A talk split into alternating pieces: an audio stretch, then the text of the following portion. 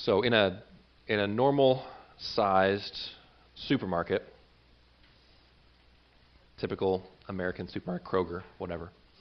Uh, you walk in, you're going to find uh, 285 varieties of cookies, 75 different kinds of iced tea, 175 different salad dressings, 40 options for toothpaste, 230 different soups, and 275 cereals. That's uh, I didn't count them. That's that's according to a guy named Barry Schwartz who counted them up for his book, The Paradox of Choice. Um, the thesis of his book is familiar to any of us who uh, who live and have shopped in a grocery store, uh, who have tried to buy anything in America. Uh, it, his thesis is that there's just there can be such a thing as too many choices. Right? That's the paradox of choice. There's there's too much choice, and you find that there's so many options you can't actually decide which one to choose. So I might go to the grocery store with the assignment to bring home some ranch dressing. And I stand there at the ranch. It's got like a whole aisle of ranch dressing. You know, and you look and you say, well, there's the old-fashioned buttermilk ranch. There's the classic cheese ranch. There's the spicy ranch. There's the bacon ranch. There's the cracked peppercorn ranch. You could get that in brand name or generic. You can get it with the regular or the fat-free or the light. I'm not sure what the difference is between the light and the fat-free. You can get it with the easy pour top or the open mouth. And I just stand there. I think, well, I think something said bacon, so I'm going to go with that one. And that's kind of my that's my heuristic for making decisions. If something says bacon, I'll choose that one. No, but but there's so many options, right? We, and not with, with dressing. You go try to buy jeans or you buy a new cell phone. I mean, there's just there's so many options, and what we find is that we can get paralyzed by choice. We don't know how to make decisions. Uh, and not just with trivial things like dressing, it spills over in the rest of life too. The bigger the choices, sometimes the bigger the paralysis. You know, you, you think, what am I supposed to do with my life? And then your parents come in and they're very well meaning and they say, You can be anything you want to be. Well, that's not helpful. I, I need you to limit it down a little bit. Tell me some things I'm not good at so I can make a, an easier choice. See, we have trouble. We, who am I supposed to marry? You know, should I buy this house? Should I refinance? Should I retire? What should I do when I retire? All these things. There's so many options. And we can stand there saying, I don't know. I don't how do I make a decision? How do I choose which way to go? So we can get paralyzed and then and maybe you get paralyzed for so long, and then all of a sudden you just make a snap decision because you got to make a decision, and it turns out to be the wrong decision. So what we need is wisdom. What we need is wisdom from God, wisdom in how to make decisions. And today, as we wrap up this series on the book of Proverbs, in a sense, this is a cumulative one. Now, you don't have to have been here for every week to get what's going on, but, but this is one where we're going to try to apply wisdom say, how do we make decisions? How do we do the right thing at the right time, in the right way, for the right reason? Uh, as we're going to go through that today, I want to. I'm just going to give us three big principles that we can hopefully hang our hats on as we try to make decisions. And these are going to be the main points on your outline. I'll give them to you right away. Don't tune out just because you got the answers. The, the first thing is if the Bible speaks directly about your situation, do what is right. The second one is if the Bible doesn't speak directly about your situation, do what seems wise. And lastly, in everything, trust God to do what is best. So let's just go right in that. First, first one, as you're trying to make decisions, here's where we start. If the Bible directly addresses your decision, do what is right. Here's our first proverb for this morning. It's Proverbs 28, verse 9. If one turns away his ear from hearing the law, even his prayer is an abomination. Uh, I'm going to be quick on this one, but I, I want to make it clear that there is a whole category of decisions that you really don't have to think about. They're decisions where God has spoken clearly in His law as to what is right and what is wrong. So, for example, you look at the Ten Commandments. If you're faced with an opportunity, it says, Should I lie? No. Should I murder? No. Okay, but those are easy ones. Should I covet? Should I uh, cheat on my spouse? No. God has already spoken in His law, and not just in the Ten Commandments. There are many places in His Word where God has clearly said, when you're faced with this particular choice, here is the right thing to do. So, so you don't have to pray about it. Right? If, if, you, if you're wondering, should I, uh, should I run away with, with my secretary because I fall in love with her and leave my spouse? don't pray about that. Okay, you don't say, well, I really think it's God's will that I follow my heart. And this. No, I'll tell you God's will. Do not commit adultery. He's already spoken. And if you proceed in trying to pray about it in that sort of situation, it says, if you've turned your ear away from the law, your prayer is an abomination. God's saying, I've already told you what to do. So, in a whole host of situations, God has already said what is right. And so you need to see does the Bible speak directly on this? If it does, then just do what's right. But of course, the Bible doesn't speak directly about every situation, because if it did, it would be infinitely huge. There's a whole host of situations then that, that you have to use wisdom. If it doesn't directly address your situation, you have to do what seems wise. So if you're contemplating marriage, you're not going to find a verse in the Bible that says, You shall not marry so and so. Or you shall marry so and so. It's just not there. The particular person that you're evaluating, you're not going to find a verse that says, marry this person, or take this job, or buy this house. But the Bible does give us wisdom. Wisdom that we can use in making decisions. And for these proverbs here, I boil it down to four steps. And figure out what how do we how do we figure out what seems wise? The first step is to doubt yourself. The first step is to doubt yourself. These Proverbs, Proverbs 28, 26.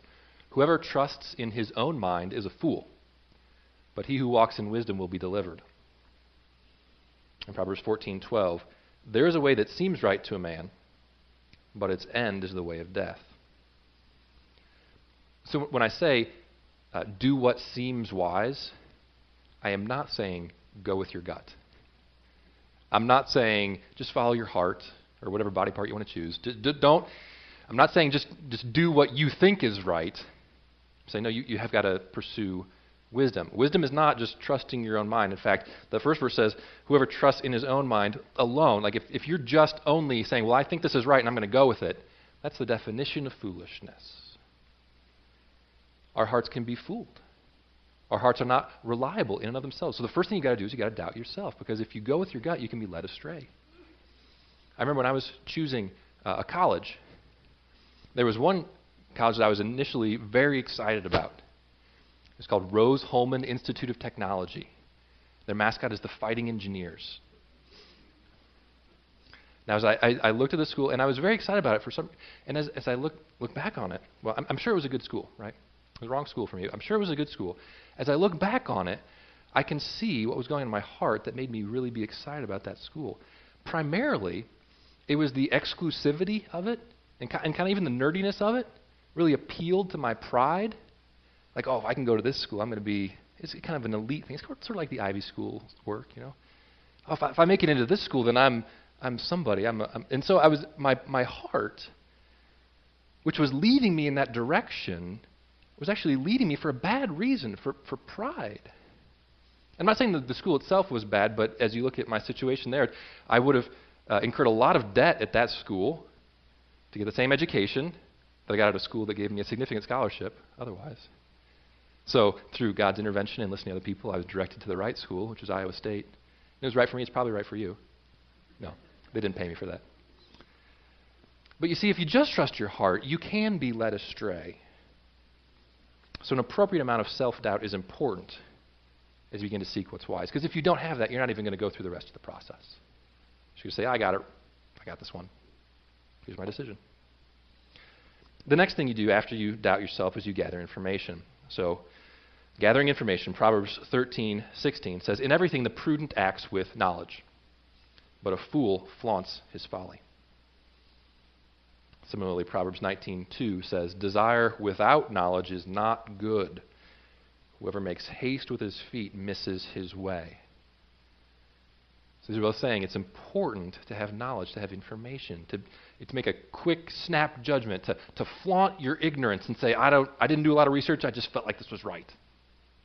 That's, that's not the way to go. To be hasty is to miss your way. You need knowledge. So, what's included in this? I think certainly biblical knowledge is in view.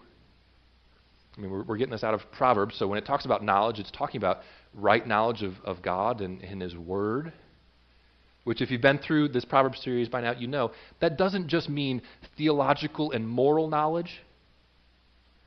The Bible has that, yes, but it also has rich practical knowledge about relationships and about emotions and about money and about hard work and all these things. And part of having knowledge and making a decision, having a right knowledge of how the world really works as God has explained it in His Word. But to that knowledge, additionally, you should add knowledge about the situation you're making a decision about. So if you're considering buying a house, you should seek out biblical knowledge. You know, what does the Bible say about contentment? That's going to be pretty important as you hang out with realtors. I could, I could show you one that's just a little bit out of, I know this is your price range, but let's just go a little bit farther. Okay? I'll show you what you can get. Okay, you need to know what the Bible says about contentment. You should know what the Bible says about hospitality. You should know what the Bible says about money, co signing loans, all sorts of stuff, right? You should know what the Bible says. But you should also add to that knowledge about mortgage rates and floor plans and neighborhoods. You know, so, information is not just biblical, but it is biblical. You need to doubt yourself and begin gathering information. And one of the ways you gather that information is by talking with other people. So the third step is to seek advice from wise people. Proverbs 11:14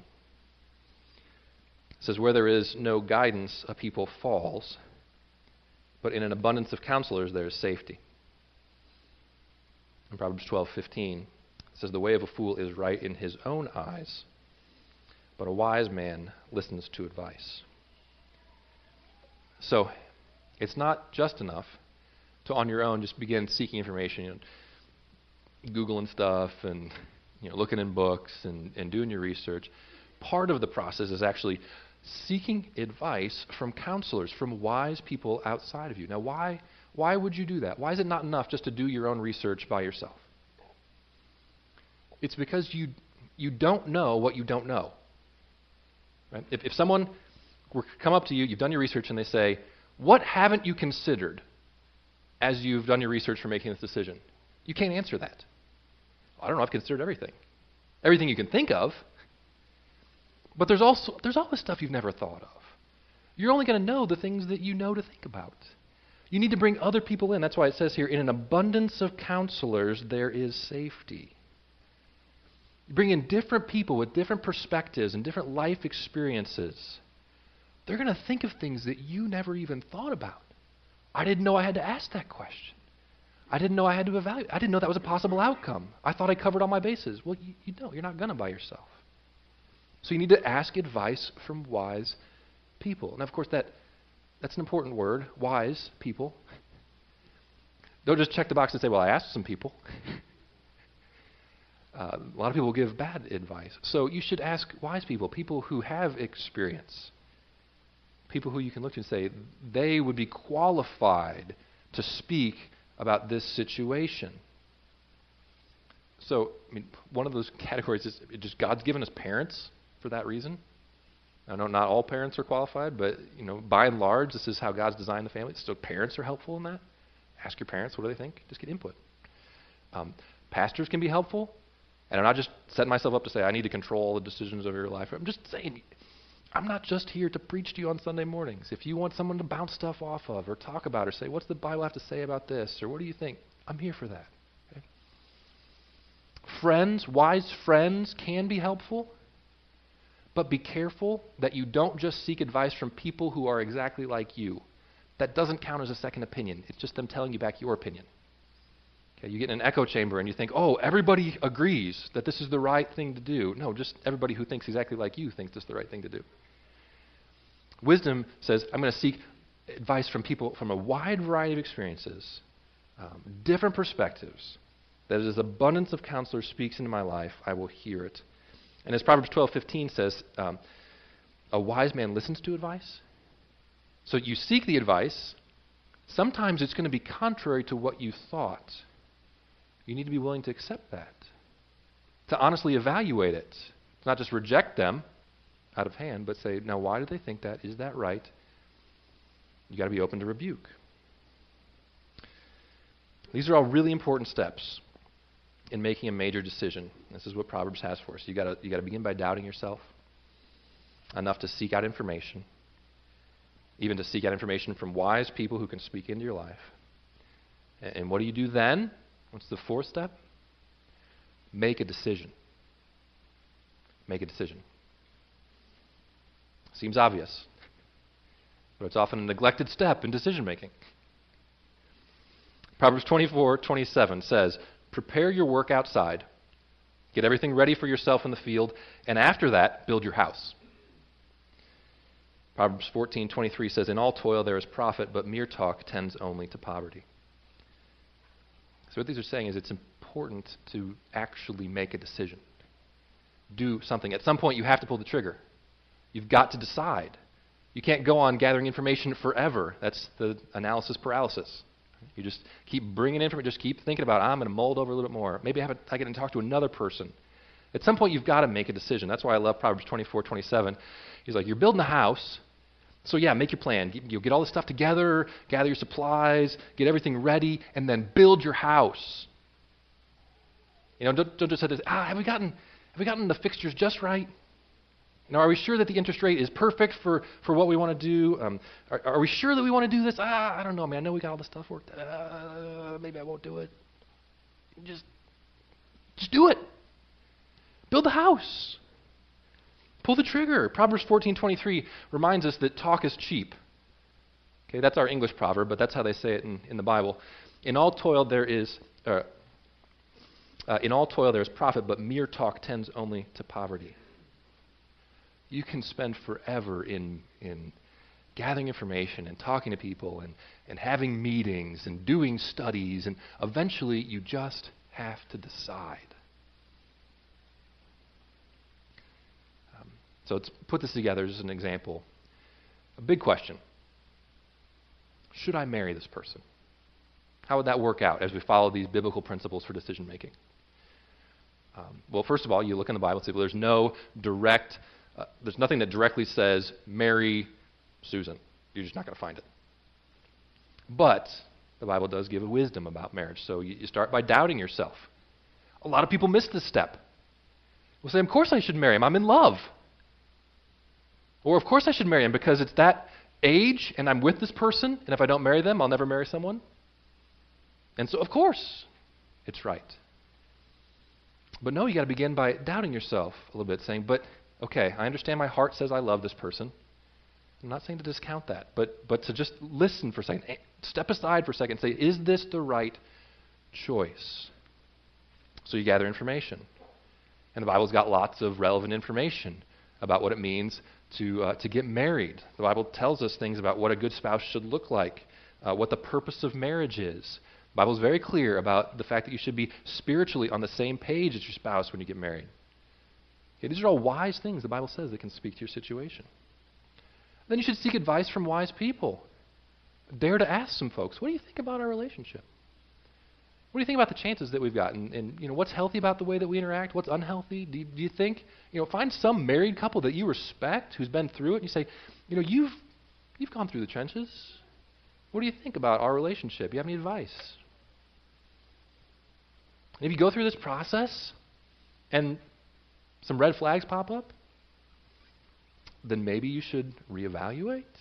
Maybe work on those things or say, okay, this is not the right person.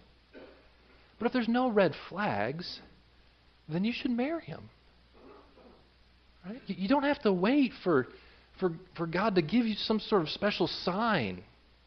You have to be like, I'm going to flip open my Bible, and, and, and if the verse is about marriage, then I should marry him.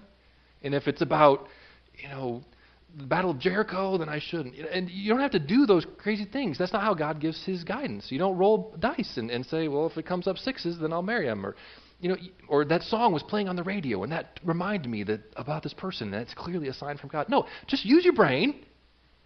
Is it wise? Go for it. Okay? That's how we make decisions. Well, this approach to decision making I find to be incredibly liberating. Because it's not like you're, you're, you're hi- trying to figure out anymore. Like God's got this secret will, this special one thing. I've got to figure it out. And if I get it wrong, then I'm messed up for the rest of my life. But you know, if I get it right, well, then that's the right path for me. No, it's God. This is God's will. Use your brain. Understand what the Bible says. Seek after wisdom and make a decision. It's liberating, but at the same time, it can also be scary because it means that you really have to let go of your perfectionism. You really have to let go of that need to be right, to you know that fear of making a mistake. You, you, you can't you can't say, well, I'm going to get enough, enough information so I always make the right decision. I'm 100% right. I never screw up. You've got to let that go. Which brings us to the third point. You see, if the Bible directly addresses, you just do what's right. If it doesn't, you do what seems wise. But in everything, you need to trust that God uh, will do what is best. You trust God to do what is best. Proverbs 3, 5, and 6 says, Trust in the Lord with all your heart, and do not lean on your own understanding. In all your ways, acknowledge him, and he will make straight your paths. On the flip side, Proverbs 27 1 says, Do not boast about tomorrow, for you do not know what a day may bring. So the bottom line is that you've got to trust in God. You have to.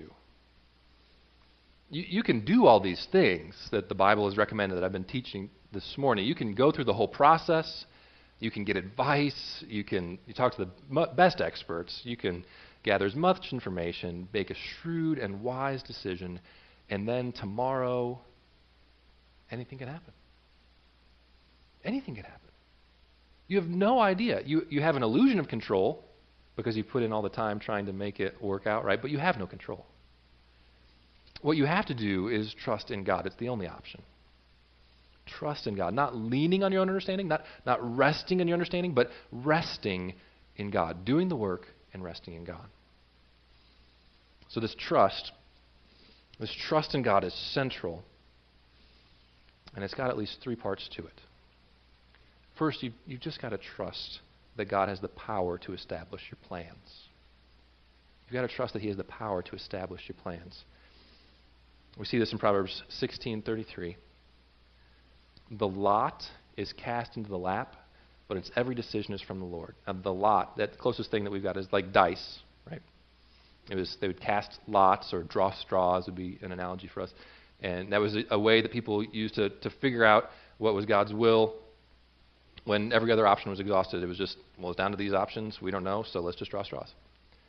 The reason why that worked is because God is absolutely sovereign over everything. God is in control of what you roll when you play Candyland with your kids. That's why I never win.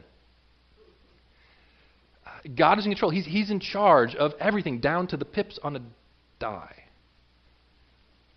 He's in charge of tomorrow. You don't know what tomorrow brings, but God does. Proverbs 21:30 says, "No wisdom, no understanding, no counsel can avail against the Lord." So he's got all the power. Nothing's going to stop him. He's in charge. That's part of trusting God, that he's got power. But to that you add a trust that God has the right to change your plans. So trusting God means he's got power to establish plans, but also that he's got the right to change your plans. Look at Proverbs 19:21. Many are the plans in the mind of a man, but it is the purpose of the Lord that will stand. Proverbs 16:9 The heart of a man plans his way, but the Lord establishes his steps. So you see God's not just here to rubber stamp your plans. God's not just here for you to say, uh, I've made this plan, and now I'm trusting in you to make sure it happens. That's not how it works. You don't get to tell God, here's how it's going to go.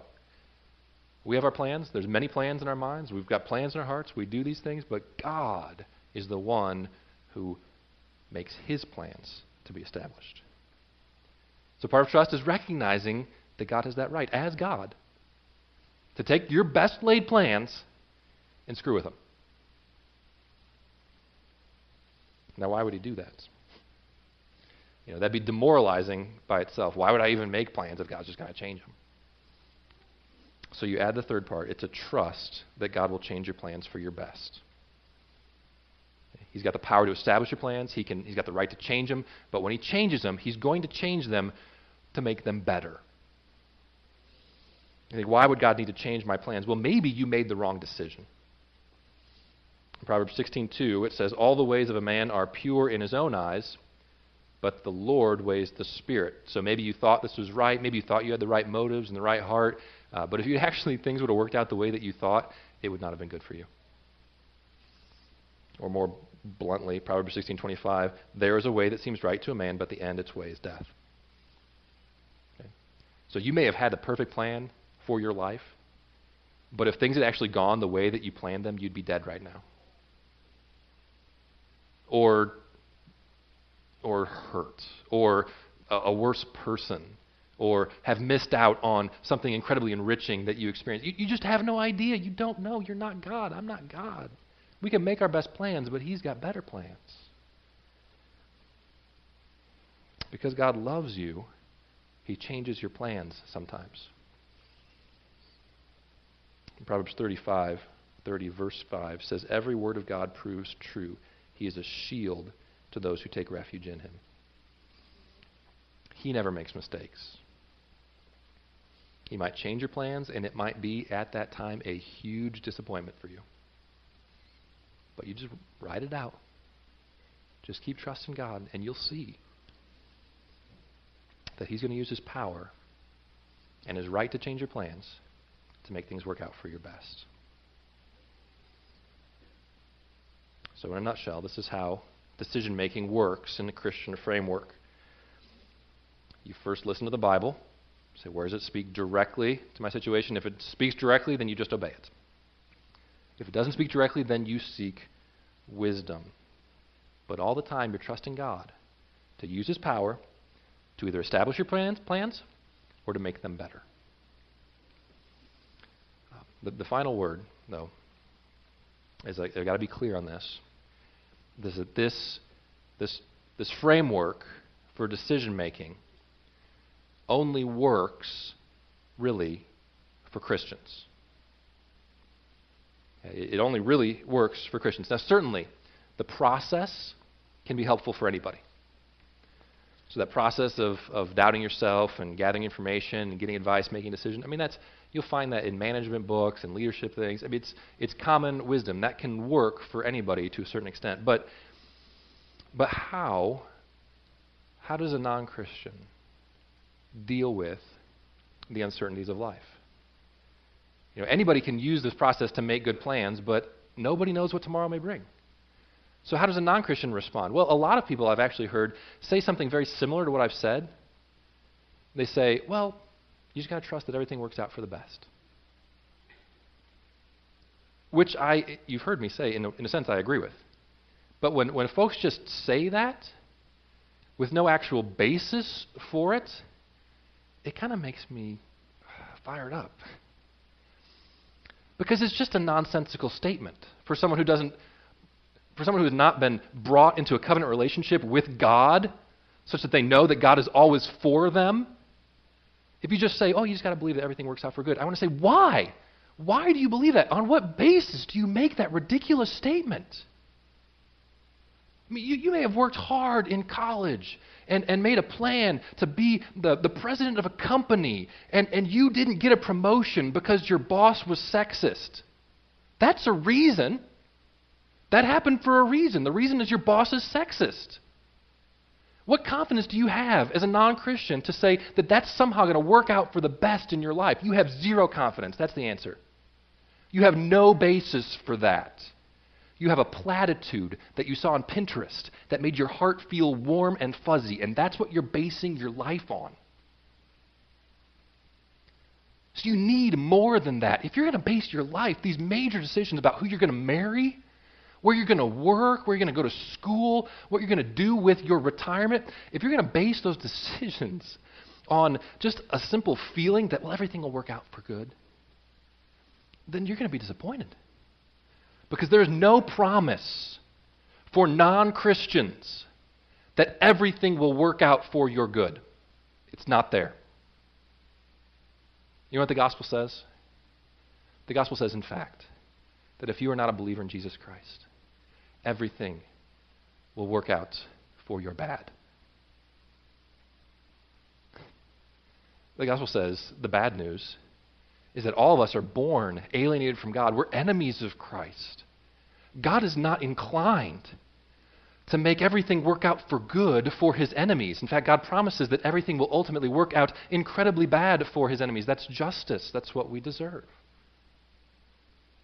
But the beautiful good news of the gospel is that God promises that he freely gives his favor to those who will accept Jesus Christ. See, Jesus came to live and to die in our place. He offered himself as a sacrifice for us. So that if we will put our faith in him, God will miraculously and freely, graciously transfer us from being an enemy to whom he is opposed to being his beloved child for whom now everything is guaranteed to work out for your best. Now you have a basis. The basis of the finished work of Jesus on the cross.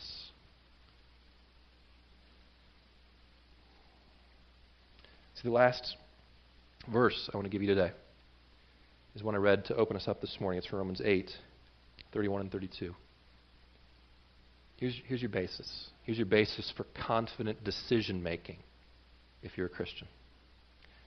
What then shall we say to these things? If God is for us, who can be against us?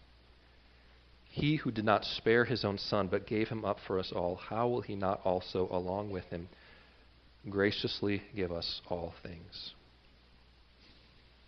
See, that's the basis for our confidence. It's the cross. If God has already demonstrated his love for us in giving the most precious thing in the universe to him, he's given us his son if he has already demonstrated that commitment to us, we can trust that when he changes our best laid plans, he's not doing it to spite us.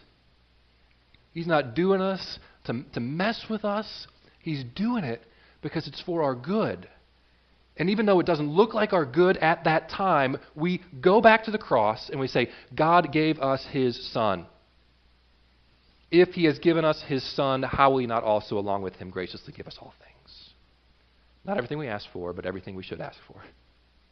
Not everything we plan, but everything he plans for our good. So, as we're talking about making decisions today, the most important decision that any of us can make is to follow Jesus.